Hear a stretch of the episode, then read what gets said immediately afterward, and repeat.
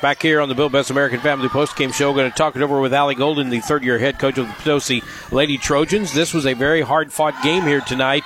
And uh, I, do you feel like you're a little bit lucky that you came out with this win tonight because that West County team gave you everything they had? Oh, absolutely. You know, our girls really um, truly dug in deep and went after it, you know, and that's all you can ask for as a coach for them to keep going every quarter, you know, not having one of those quarters where it's like, me and we just lost our heads, you know.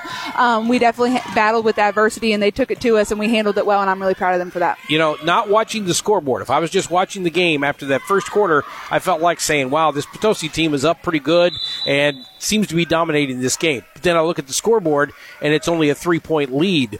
And then here comes West County. They start playing just really well, start hitting the shots, doing all kinds of things right, and you're down by seven.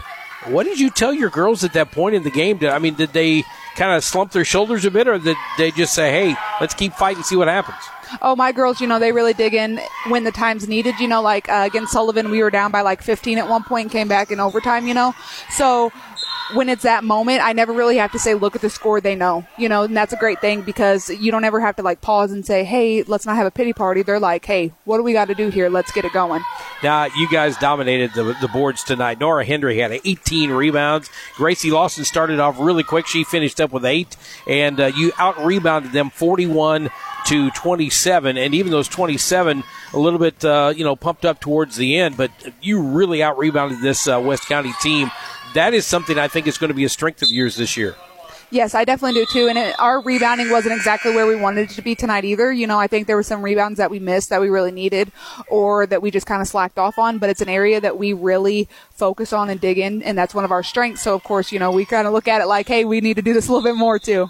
I imagine turnovers is probably a little bit of concern for you. A couple of times, especially late, turning the ball over, giving it right back to West County. You got to work on those things. Yeah, absolutely. You know, we are a young team. We're all getting back together about where's our point guard, who we going with, you know, and just taking care of things, um, helping when needed. So it's one of those areas that we're definitely learning every game how to get better in, and you know, they're just continuing to grow. And I think defensively you played a very good game here tonight because you kept a couple of their uh, players, especially McRaven, from really having much of an impact here in this game tonight, doing a good job on her and others as well.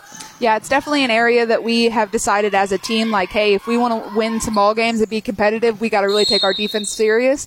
And, you know, we hone in on that every single day. So it's one of those things that we're starting to benefit from now, and we're going to see the growth in that. Now you got AV coming up next, I believe. That'll be at your place.